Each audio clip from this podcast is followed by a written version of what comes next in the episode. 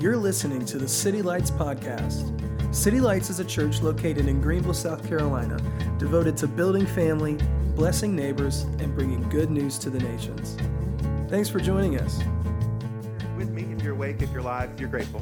I uh, would love for you to join me in uh, Mark chapter 1 as we just kind of get into um, some scripture this morning. If you're just joining us, we're typically making our way through whole books of the Bible left to right. And we are uh, uh, today in uh, the Gospel Mark in a series um, called the, the Suffering Servant. And, um, and, uh, and yeah, I was just even reminiscing, even before we get into that scripture, of just uh, Hannah. Somebody was talking about prayer this morning, and just Hannah in the Bible who was, who was barren, and, and just that picture of not only Sarah, but many others in, in the Bible of um, prayer for life, uh, reminding us that life is a gift. And the picture of Hannah, like, what, what are we doing? Really, we're kind of dedicating the parents more so than we are the babies, because the babies are going to be chilling. Uh, but the parents um, are just taking that posture of prayer. Uh, that, that when you see that little boop, boop, boop, boop, boop on the uh, machine and, and you get the ultrasound for the first time, and when you hear the cries for the first time, and when you hold the baby, there's only one recollection that you can make of all that chaos and, and joy at the same time. It's just a gift. And, and so then I think there's this moment when, when, we, when we read and contemplate the Hannah is all of our stories, no matter where we are in, in, in spiritual life or physical life, that, that when we understand that we receive something as a gift, one of the best things a believer can do is just offer that gift back to God. One of the best things, even if it's a car, let alone you know, a human life that comes into our house, like, let me just dedicate this. Let me offer this back to the Lord. It's one of the best things to do with a gift, no matter if it's a, a child or anything else. But, uh, anyways, we're in this series called The Suffering Servant, and there's four different accounts gospel, eyewitness accounts, biographies of Jesus, uh, because it's like if you interrogate somebody on the street of a crime, they'd all say something different about the same event. So there's lots of same stories and parables and scriptures, but they're all different interpretations or different viewpoints, rather, to show different things. First of all, that Matthew understands that, that Jesus is a king.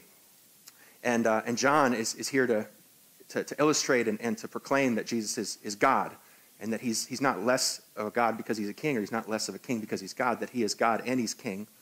And that Luke comes to say that, uh, that not only is he God, that he's also a man. And Mark is the counterpoint, really, to Matthew's argument that not only is he a king, he's also a servant. That he didn't come to be served, but to be a servant and to offer his life as a ransom for many. Serving was an activity, it was an identity. There's two different people that can serve in two different ways in the kids' ministry or your job or doing whatever they do, right? But they're doing it with different intent. There, there, there's there's a, a way to serve so that I can be elevated, or I can serve because I'm just a servant. And Jesus was not using servanthood as a means to an end, it was the end. He lived as a servant, he healed as a servant, he talked as a servant, he led as a servant, he died as a servant. He's seated at the right hand of the Father today, still a servant. It wasn't an activity, it was an agenda, it was an identity of everything that he did. And so uh, we just have three short little parables to look at um, today um, as we just consider um, kind of a little bit of a rift uh, that it, we're starting to see within the narrative around the healings and teachings of Jesus is two different camps of followers and Pharisees. And these two different little parables help us understand the difference. Um, I'm not from around here. Uh, I don't know if you thought that I was or if I looked like that. I'm actually from Hong Kong, so I can't be the president of the United States. It was a big, big sad revelation for me that I could never be the president of the United States as the Constitution says. Um, I'm also not from the state. I was from uh, New York for the first 10 years of my life, and I moved to Indiana, and then eventually, you know, down, down here in the South. And although uh, I've been here for 20 years, I still feel like a foreigner. I don't know what it is. Something about the way you look at me or the way that I look, I don't feel like I'm quite from here. And, um, and uh, I, you know, I came um, to faith. Neither my uh, family, my parents are believers. Um, I was, uh, I was more or less, I, I would say flirt to convert, right? My, my, I followed my wife Kyra there and ended up in the youth group. But ultimately, I believe it was the Holy Spirit gave my life to Jesus just in a front yard with an open Bible. It wasn't a big conference or anything. Just the Lord reaches us in different ways. And so when I moved down here, I was a little bit like Elf going to New York City, like, I can't believe how many Christians are down here. I can't believe how many churches are down. This is amazing. You're a Christian? Me too. You know, that was just my attitude for the first three years. And so, uh, but because in Indiana, like you could meet, you know, just like a 20 year old could meet just like a 50 year old dude in the drive through of Starbucks who has nothing in common, political differences, economic differences, all sorts of different uh, distinctions and differences. But if you're a Christian in the North, like you're a Christian in the North. And if you have Christ in common, that's everything that you need. because there's not pick your denomination, pick your preacher, pick your preference, pick the color of the carpet. It's like you're a Christian, we're friends. You know, we got to hang together here, okay?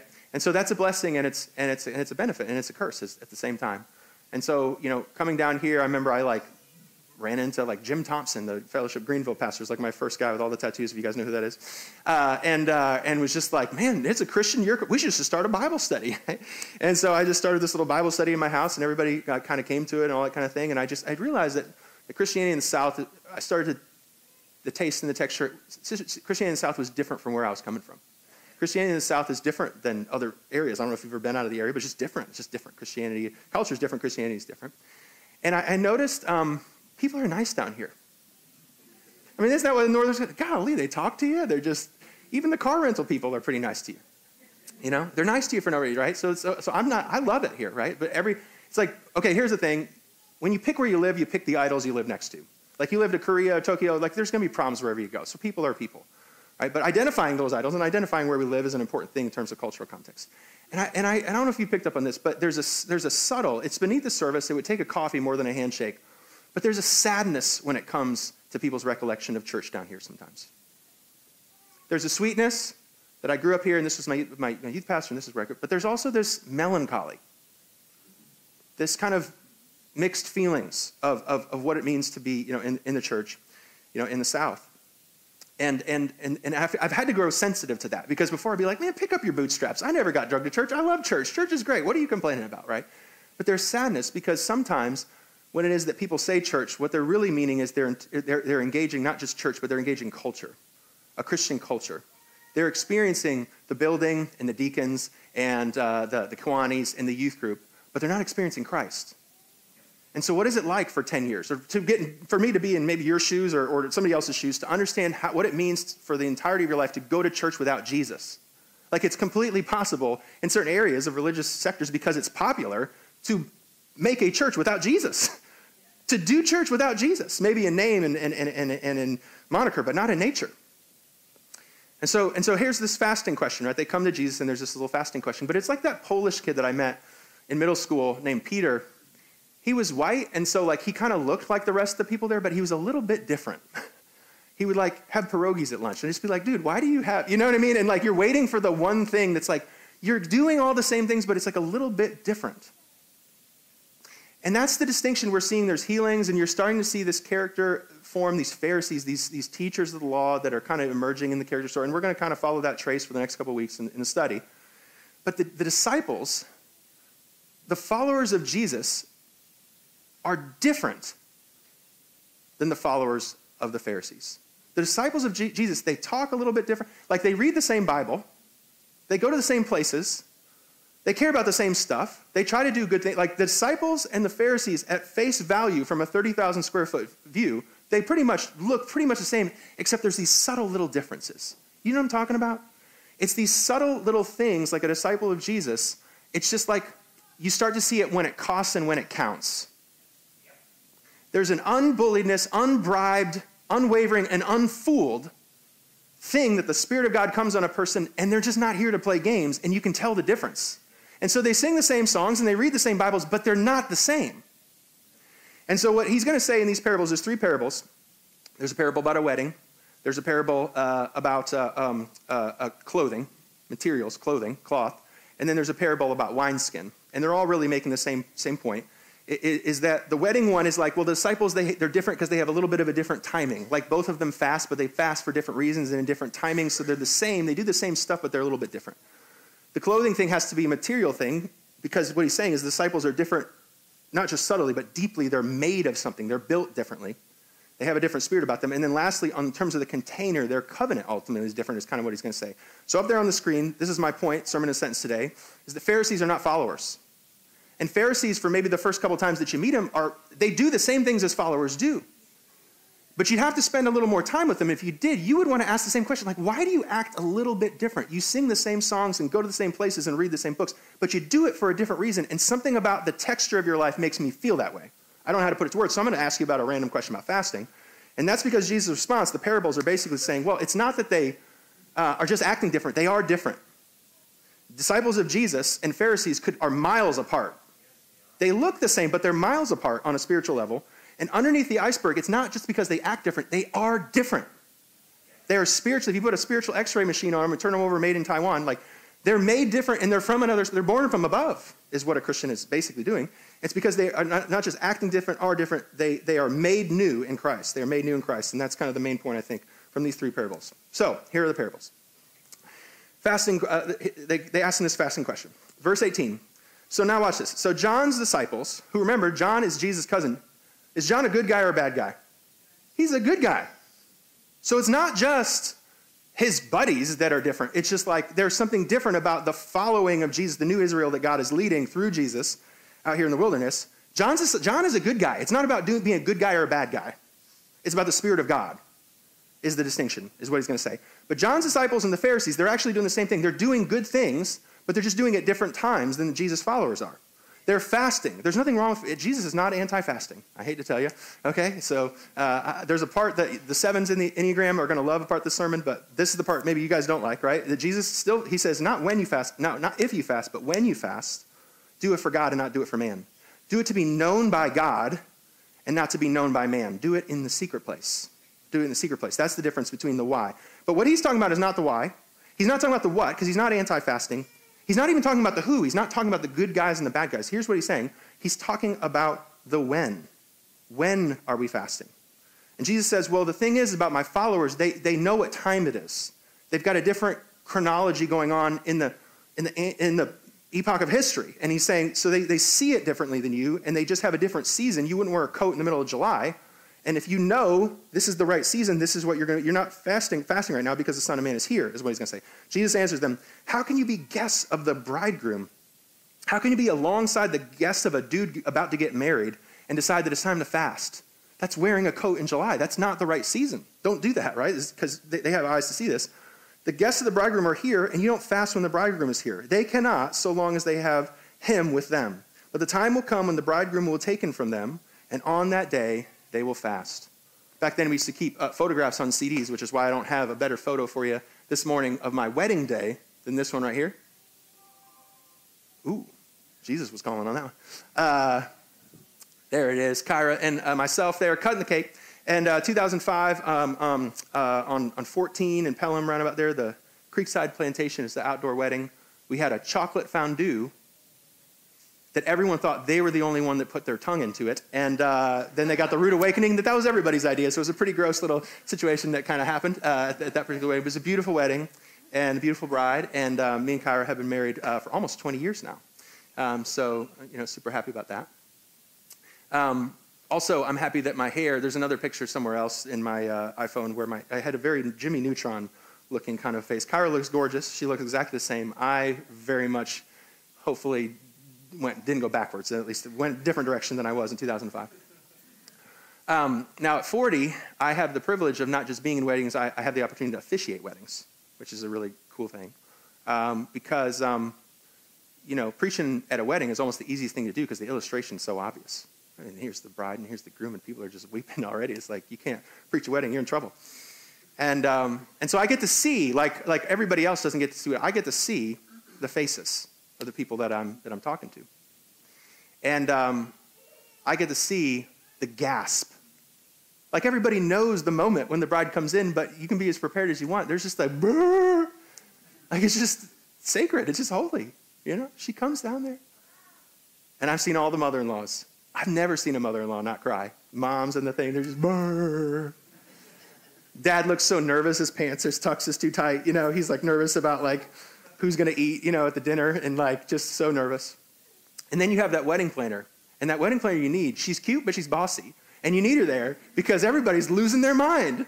And they're there to tell you when it's time to dance and when it's time to eat and to put your phone away is in the middle of when the bride comes down, right? Because the wedding planner is necessary for the chronology, you know, of this event. And so this is what I, what I get from this is that when Jesus is, is saying it's, it's, it's not if, right, we should fast or the good guys versus the bad guys, or spiritual disciplines or no spiritual disciplines. It's about timing. It's about the season that we're in and the eyes to see the moment that they're living in with Jesus in front of them.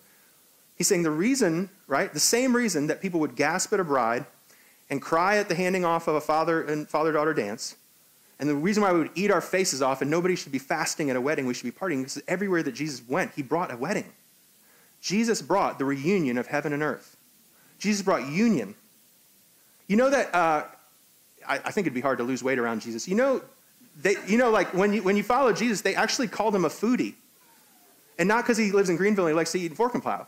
They called him a foodie because he's always at parties. They called him a glutton. That was his reputation. And it wasn't because he inebriated himself with food and he stuffed his feelings. You know why? Because wherever Jesus went, there was something to celebrate. You know why they're in Levi's house and they're fussing about the eating? It's because somebody just got saved. Heaven just came to earth. A leper just got cleansed. Somebody draped and cloaked in the shame of the sores of contagious disease of sin in this fallen world, they just got healed. I think we should have something to eat about right now. The reason why we're celebrating is not just because we're like trying to clock out at five and have a good weekend, you know, be a weekend warrior. It's like there's something to celebrate wherever Jesus goes. And so, yeah, he'd be up to fasting, but unfortunately, we're always at weddings. And so you don't fast at weddings. And so we're not fasting right now because now's not the season. Can you blame them for being at Levi's house and raising a toast for this? And so this is what Sevens, this is what Charles Gouch, Kristen Walker, okay, Tom Royalston, you can help me, Lauren Evett, and any of you other seven, Elizabeth, Elizabeth uh, Stewart, y'all can help me preach this, okay, to all those grumpy Christians out here. Remind, help, sevens help us remind. Okay, when Jesus came, he was not headed to a funeral, he's headed to a wedding. Our cross was not a funeral, it was a wedding. Jesus ruined everyone, everyone's funeral that believed in him, including his own, because the funeral actually gave death to death and he rose from the grave. And so the cute little Our Story page on your wedding blog is not like the Israelite Our Story page. Jesus came as a bridegroom because Israel is its bride. But Israel had a history, man. And you and I have a history. Some of the, some of the most beautiful wedding stories are the ones of redemption. When people are looking off into the distance and I'm seeing them like process weddings, they're really asking, is union really possible? Through all the dating apps and the stupid first dates and, and all the Maringa of trying to find somebody, and then, and then do you, how do you stay married and all these types of things? Like, is union, is love a really a reality? Is it really possible? And Jesus is declaring with his life that the story of Israel is this that, that Israel was his bride, that humanity itself, the way to talk about the gospel in one way, divorced God and flirted, and not only flirted with, but married into sin and, and, and uh, married into greed and politics and pornography and gluttony, and it just, and, and not only just flirted with it, got enslaved to sin. It got, in many cases, the Old Testament talks about became a prostitute to sin. So you guys are seeing this new movie, right, about sex slavery and, and the cause of that. You know that that movie is so stirring because it's actually the gospel. Jesus came into this world to save slaves of all different nations, and not only natures, and not only slaves, but the slave owners. He didn't come to kill slave owners, he came to die for slave owners. And so he comes, and that's what Mark, the language is so important. He dies for sinners, but he died to ransom them. He paid their ransom with the cost that the enemy think he wouldn't thought he wouldn't pay with his very blood. And that covenant, which he's talking about in this wineskin, is the marriage. And so, sevens, help me out on this. The cross is the wedding. Everything we do down here, if we fast or pray or stress or work or labor, it is not a do and a don't, it's an I do. If we lose, if we lose sight of the vision, then the, then the price is always too expensive. Is anyone complaining about getting their tux on the way to a wedding? Is anyone complaining about a father in law paying the, the bill? To, is anyone complaining about the expense? No, because the, because the reward is worth the cost. And something that I think we need to remember as Christians, like grumpiness is not a fruit of the Spirit. Because we are not heading to a funeral, we're heading to a wedding. Our fasting is getting ready for a feast, a wedding. Our prayers are that the kingdom would come, that the wedding is coming, right? Our work and our labor is to get ready for a wedding. Sevens, you need to help me on this, right? The, the, the kingdom of heaven is not to come to bring grumpiness, but joy because Jesus is leading us to a wedding. And so maybe I'll just, at least, at least from a parabolic standpoint, I think it's important. Jesus is always asking, that, like, are you ready for this wedding? That's one of the reasons why we need to think about this sermon illustration. We're not wearing tuxes, tuxes and dresses. We're wearing, we're, clo- we're clothed in the righteousness of Christ. That's the only way that we get into the wedding. It's not by filthy rags or works or the ways that we work ourselves up. It's because of the invitation. Just by faith, you did that for me. You paid my ransom. I'll receive your ransom for my resurrection. I'm coming to the wedding. Are you working towards the, are you purifying? Are you working towards purity in your marriage, in your heart? That the Spirit of God is not bossing you, it's nudging you with a whisper. I'm in love with you, and my life is wrapped around an I do. That's what a disciple is. That I'm not, I'm not running from storm to storm. I'm coming in in one storm and out of another. No, it's not about the storm. It's about the wedding. Am I handing out the invitations? This is a multiplying, um, like guests inviting guests. What do you call it? Crowdsourcing invitation, right? Did you get the invitations out? Have you invited people to the wedding? These are the types of things I think a wedding would bring us vision for. So it's not just the timing, but it's the materials that makes the difference between a Pharisee and a follower. He says, no one sews, you know, silk and leather and polyester and cotton. Like you can't, you don't do that because when you put them in the dryer, they act different. So you don't put the, you don't put the materials together. So they're, they're cut from a different cloth, these followers are. No one sews a patch of unshrunk cloth to an old garment. Otherwise, the new piece will be pulled away, making the tear worse. What he's saying there is that, is that disciples are different from followers, very much different from the followers of the Pharisees because disciples are made different. They don't just act different, they are different. So I'm going to read a um, couple of rules of the house from my grandma Pat. My grandma Pat passed on, I think she would have been almost 100, I think, in this, in this last year. And I'm not going to name all the names of all the sisters of all, because the, there's individual rules for each sister. Um, but um, Grandma Pat loved the Lord, and I think prayed for my dedication. I mean, I think she prayed even though she wasn't my mom. Okay, so Grandma Pat has seven kids. We have four kids. I don't know how she does it, but apparently these were the New Year's resolutions, 1971, for her family of things that she wished would happen around the house. Maybe you can relate in 1971 to 2003, maybe not. She invited uh, one of the sisters to stop smoking, burping, and using profane and vulgar language. It made me feel a little bit better from Grandma Pat. I'm like, man, even Grandma Pat's struggling. Uh, number two, respect other people's possessions, be helpful, uh, obey the phone rules, throw away containers in the bathroom, put your phone up after you shut the closet doors. Okay? Uh, next one, stop arguing, taking the opposite view of almost everything that mom says. Hmm. Put the phone back after you, shut linen closet's door and bedroom uh, closet doors.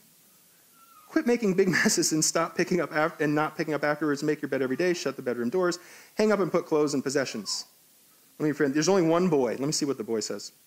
Do chores without being nagged. Slash husbands. Uh, do chores without being nagged. Hang up and put away clothes. Shut outside doors. Put away your things. And then, and then to the dad. Okay, mom says to the dad, go to bed earlier. Come home on time um, for supper more often. Chew with your mouth closed. Take time out to enjoy yourself once in a while. And quit eating before you go to bed at night. I'll take some of those. How many of you guys were convicted by some of those things, right? How many guys maybe were a little bit agitated and felt a little bit uncomfortable about household rules? Um, how many guys were, were just encouraged that, like, thank you, I wish that some of those, I'm going to write some of those down. You know, some of those rules, you know, exist in my house. Um, the interpretation, the experience of the rules has everything to do with the relationship of the person giving it to you them. What does it say? That if you do rules without relationship, you just get rebellion. And so the rules are not necessary, and rules are not bad, right? Rules are not bad. Like, some, some people would say, well, I, I don't have any rules. It's like, well, okay, if I just came into your house just smoking and leaving doors open, we'll see how, how much you like the rules or not, right? You, we don't like other people's rules. I don't do rules. Like, well, rules are boundaries on paper. So at least somebody put them on paper. Rules are not bad. The relationship we have with the rules is the thing that makes the biggest difference. And so in Romans, there's actually this evaluation that Romans, the big you know, letter John Martin Luther said, if you were in prison, you had one Bible book, that's what you need. In Romans 6 and 7, it actually explains the relationship we have, not only to sin, we were a slave to sin? But also, he's going to explain, I'm just going to read it straight through because it's very obvious off the page, our relationship to rules. When we rebelled against God, we not only married into sin and became prostituted and enslaved into sin, we also became married to the rules. Because those two things actually go together. So this is what it says Do you not know, brothers and sisters, for I'm speaking to those who know the law, that the law has authority over someone as long as the person lives?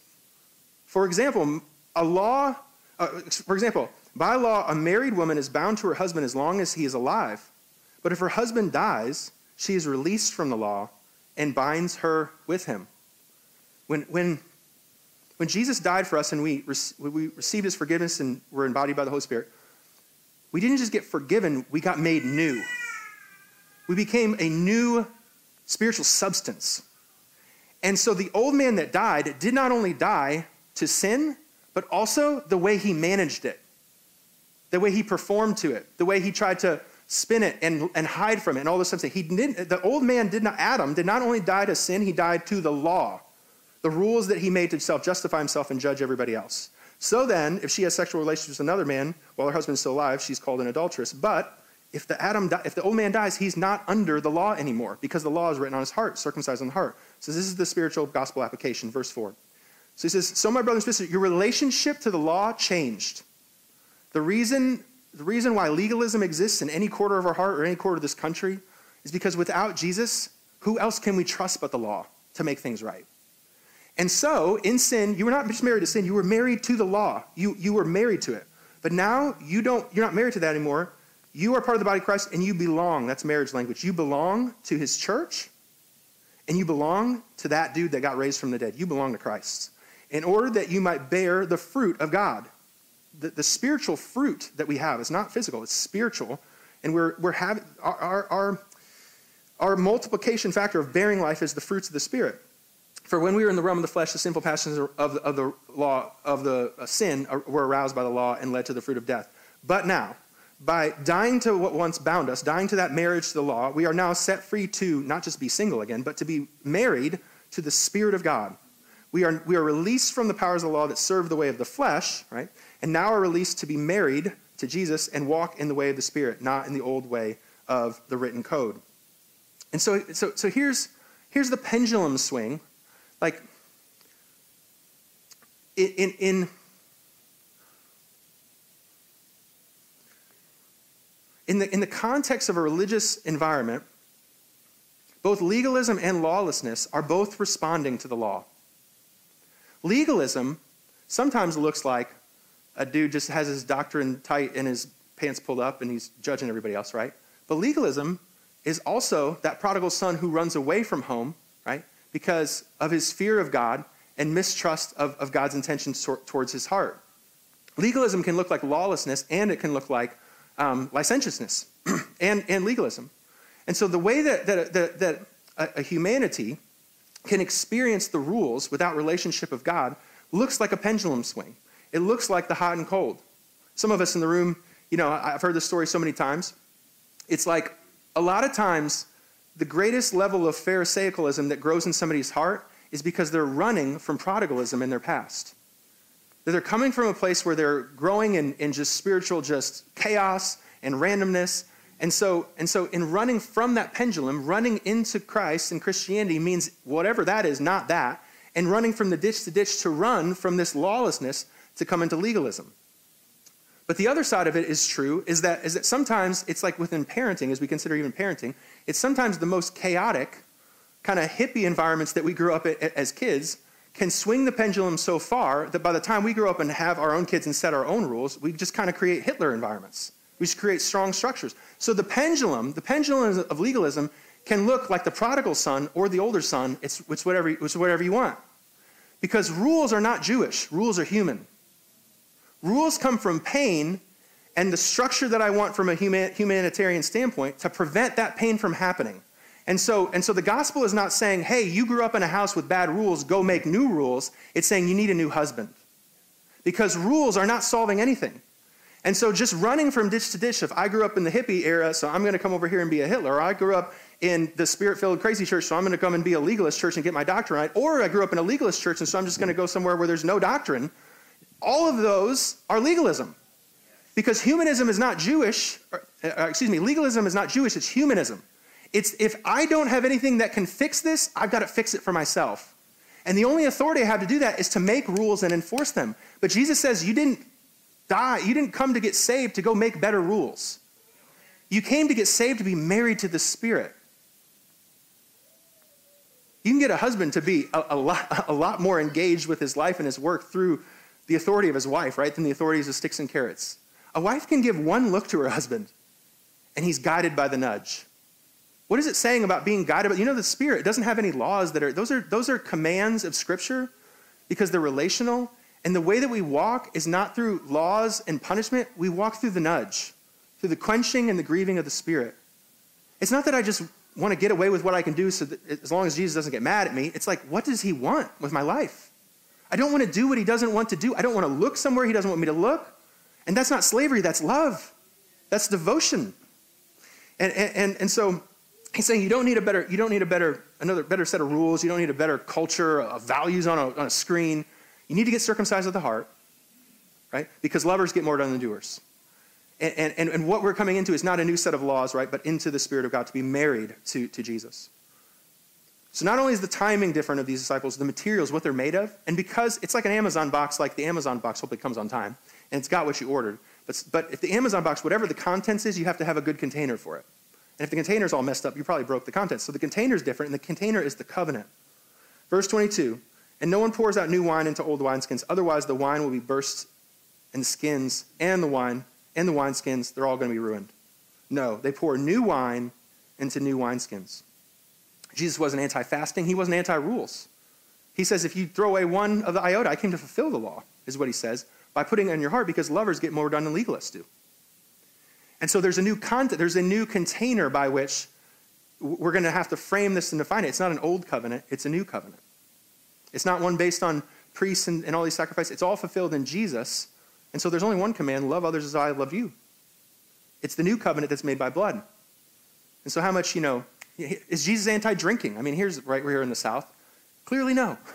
Clearly, the illustration of wine and drinking and the Last Supper, these are all, but it's the, it's, it's the purpose and the container for that drink. And I'd probably just say this way I don't think Jesus ever drank, he drank for celebration, not medication. If you're looking for a law about drinking, here's the law pick up that thing of alcohol and ask your heart, Am I drinking this to be medicated or to celebrate? Jesus never drank anything to medicate. He was never running from anything. He drank because he celebrated. They thought he was a glutton because that's what the religious institution, they couldn't fit him in the box. But he didn't drink to escape or inebriate. He never was drunk. He drank to celebrate. He raised the toasts to the ones that came home. And so, so this covenant that he's breaking is not wine, it's one of blood. The power of the blood of, of Jesus is a substitution and a transformation. It's that he that knew no sin became sin on our behalf that we might become the righteousness of God. It means that he not only sees you like Jesus, but he's made you like Jesus. You have a 40 year old body that stinks and would throw its life away for five seconds of pleasure. You have flesh, you have earth, you have flesh with earth magnets attracted to this world, but inside you are new. Paul says he lives as a struggle between the outer man and the inner. The inner man needs no coaching or no discipleship and no learning. It is new. You cannot like manufacture a baby in a lab, and you can't put the Spirit of God in somebody without the grace of God. The Spirit of God in you is no more righteous than it is today and will never be as righteous as today. You are righteous in Christ. It doesn't mean that you don't have a battle and wage of sin and, and all the spiritual darkness, right? But the identity position is you are righteous in Christ. And so, therefore, this is the point that I'm driving home is that followers of Jesus just don't act different because they go somewhere on Sunday. They are different. And maybe you don't act the way you want to act sometimes, and maybe sometimes followers act more sinful from Pharisees, because sometimes fear is a better motivation than love. But in the ultimate, deep, eternal things, you can't change the fact that the Spirit of God is in you. And here's how you know the Spirit of God, right? Because it says that Jesus Lord. If this is this is my thing to you, how, am I a Christian? I mean, that's a big, sobering question. Am I a Christian? That's what you might ask yourself. Here's how you know: if you hate Jesus, or excuse me, if you hate sin, hate people that use Jesus' name in vain. If you hate sin, and love Jesus, that can only be the Spirit of God. Are you worried, insecure, struggling with your identity, worried how God thinks of you? If today something about sin raises a distaste in your lips, that doesn't come from the flesh. That comes from Jesus. And so if you don't execute that or act like that all the time or do the like that's not it's not about what you it's about the identity. If you have a heartbeat, you're physically alive. And if you hate sin and you love Jesus, you're not following Satan because Satan would never do that. That's the qualification, right, of, of what Jesus, he has made you righteous on the, on, on the inside. He's covered you in his blood, and you don't just act different, you are different because you have been made new. And so let's go back real quick because all this comes from, from, from the house, the little party at Levi. That's what this is all about. Remember, they're eating and feasting with, with, with sinners and tax collectors. And how do you do that? Blah, blah, blah. And they just act different and all that. Okay, not breaking the law, but they just act different. Well, let me ask you this question. Do you think that the Pharisees that were sitting at that party knew they were Pharisees? Do you think they're sitting there and they're watching that and they're like, man, I am just a legalist jerk. I don't know the difference between right and wrong. I must not be made on these. Do you think that Pharisees knew that? Do you think that religious people know that they're religious? We sit here in the South, right? And we, we understand there's religiosity, but it's always from the people down the street. We, we never assume it's us. Oh, we're at the table, right? Jesus says, right? Lord, Lord, many will do great wonders in my name. This is the scariest statement in all the Bible that is a healthy, sober reality, right? Doing different things is not what makes us Christian. Knowing and being married to Jesus is what being Christian is about. That's what, that's what following. It is not about where we go on Sunday. It's not whose friend you are. It's not what leadership position you hold. Do you have the Spirit of God in you or not? They act different because they're made different, and they're made different because they're made new. And so it's, he, he says it distinctly Lord, Lord is biblically accurate. Biblical accuracy is not salvation. I've done great things in your name. Justice for the poor, doing good, do, good deeds, That's not salvation. He says, We've done many miracles. You know, there's people in the Bible and people now that can do miracles that are not following Christ. They're following the rules, they're not following Christ. None of those, there's only one thing, right? The Spirit and God inside of you and the blood of Christ on you that has transformed you from the, you are either, you're different because you're new, and if you're not new, you're not really different. The only thing that makes us different from the, from the world is Christ. Humans will follow the rules or they follow Jesus, right? But there's no in between. And the only ones, right, that are following into the kingdom, they're experiencing the invitation of the wedding, are the ones that are following Jesus. It's not by following the rules, it's by following Jesus. That's the intentional question. Are we following the rules or are we following Jesus? In our salvation, but also our sanctification on a daily basis. Are we, are we saying no to things just because it makes us feel good or look like we can fit in? Are we saying no for the yes? Have we lost sight of the I do and the do's and the don'ts? Am I here because I see a bridegroom and I'm not running ditch to dish or storm to storm or dream to dream or improvement to improvement? I'm running for the wedding because he's given me eyes for the bridegroom. Am I down here living because of the I do? Am I being guided by the flesh of the spirit? You realize what Paul just said. The flesh is not only the person that drags you down to Vegas, it's also the one that goes to DC and covers it all up. Both of those are the flesh. We need to have recovery groups for alcoholics and legalists. Hi, I'm Oliver. I'm a 17 year old legalist. I've been struggling with legalism all my life.